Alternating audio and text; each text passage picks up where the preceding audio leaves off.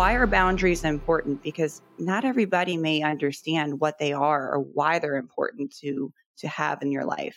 Yeah, I, I was one of those people. I, I mean, our house didn't have bound. I didn't even know what that word meant for years and years and years. So, you know, and when I did learn it, I had to really teach it to myself, which is fascinating now when I'm teaching other people. They're like, How are you so good at this? And I'm like, God, I have no idea.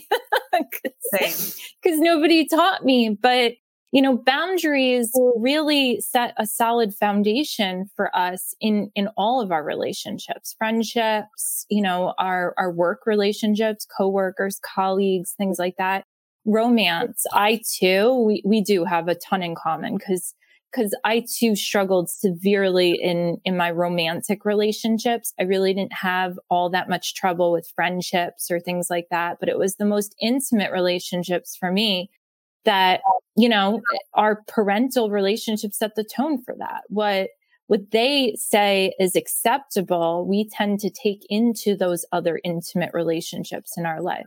But you know, boundaries allow us to respect ourselves. And, and for me, I'm not sure for you as well, but respect was often confused with obedience and control for me growing up. Oh, yeah. So my parents would demand respect, but it was because I was disagreeing with them and I wasn't doing what they wanted me to do. It wasn't actual respect. So when I grew up and tried to be in a relationship, I was like, you need to oh, respect me. I didn't know how to cultivate that. And I think that was really kind of the game changer for me, realizing that shouting it at people was not working. I had to figure out what I needed to do differently to allow in that respect and, and, you know, push out the people or the situations that weren't willing or capable, you know, and, and I try to see because I've had that relationship with my parents, I try to see everybody through a filter of like, they're not trying to hurt me they're not out to get me, but you know, they might just not be capable or willing or equipped to meet my standards or respect me the way I need to respect it, be respected. And that, that is also a game changer when you learn boundaries because it becomes less this, this action of, you know, like, let me control you and what you're doing to me or with me and more, Hey, here's what I need. And if you're not capable of of providing it to me, it's okay. Somebody else in the world will, or plenty of people will, but you just might not be that person. So when you learn that though, then it's, it's like freeing because you're not running around trying to attach and control everybody and change them. You're giving them this freedom to be who they are and you're owning who you are and really standing in your worth and saying, treat me this way. If you don't want to, that's fine. It's just there's consequences to that. And I just might not be in your life in the same capacity anymore. So, do you think that there's a connection with childhood or even trauma when it comes to people who have more of a hard time having boundaries with other people?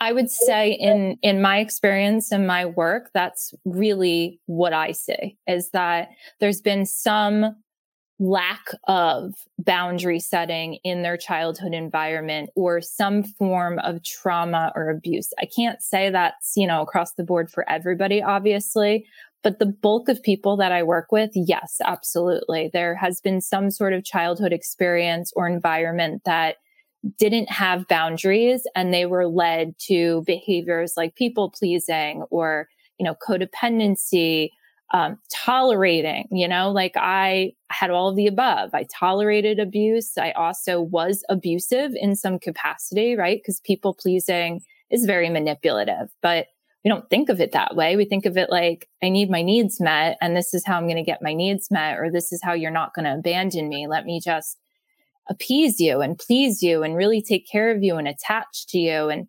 so a lot of people have that in some capacity and, and may or may not even realize it. Cause I'll get people and uh, I'm sure you do on some level as well that sit in front of me and go, I had a great childhood. And you're like, um, yeah. I believe you. I believe that you see it that way. But if we get really honest, I'm sure that there was something, right? Cause there, no, none of us are perfect. And the way I, I know really great people now who have children who are struggling and you could look at them and go, why are they struggling? Well, because how they filter information and what they take away from witnessing you, you have no control over. You could be an amazing parent and really educate them, but how they're re- perceiving and receiving it, you don't know. And I wonder too if trust then affects boundaries too, the the trust that you had with your parents because if you can't if something happened to you when you were a child or if you have a more avoidant parent and you're that trust is not established as a child i can't trust my mother i can't trust my father i would then think that as an adult you would have a difficult time upholding those boundaries with other people if that trust factor is not there or if you never learned how to trust as an infant or as a toddler or as a child going into adulthood Oh, a hundred percent. You don't, you, you've never established that type of experience. So, you know, like I can say very transparently, I still to this day struggle with trust in my closest relationships because the closest relationships that I had growing up were not trustworthy ones. They were not honest. They were not consistent. They were not stable. They were not supportive. They weren't safe. And so just from a physiological standpoint, my nervous system immediately, like the hypervigilance in me is like, oh my God, you're going to leave me. You're going to abandon me. You're lying to me. Like, let me find all of the reasons to support this belief system. It's hard work to rebuild that trust with yourself. And that's really what it is, right? Like when you've had that experience with your parents, you don't trust others, but more so, you don't trust you in relation to others.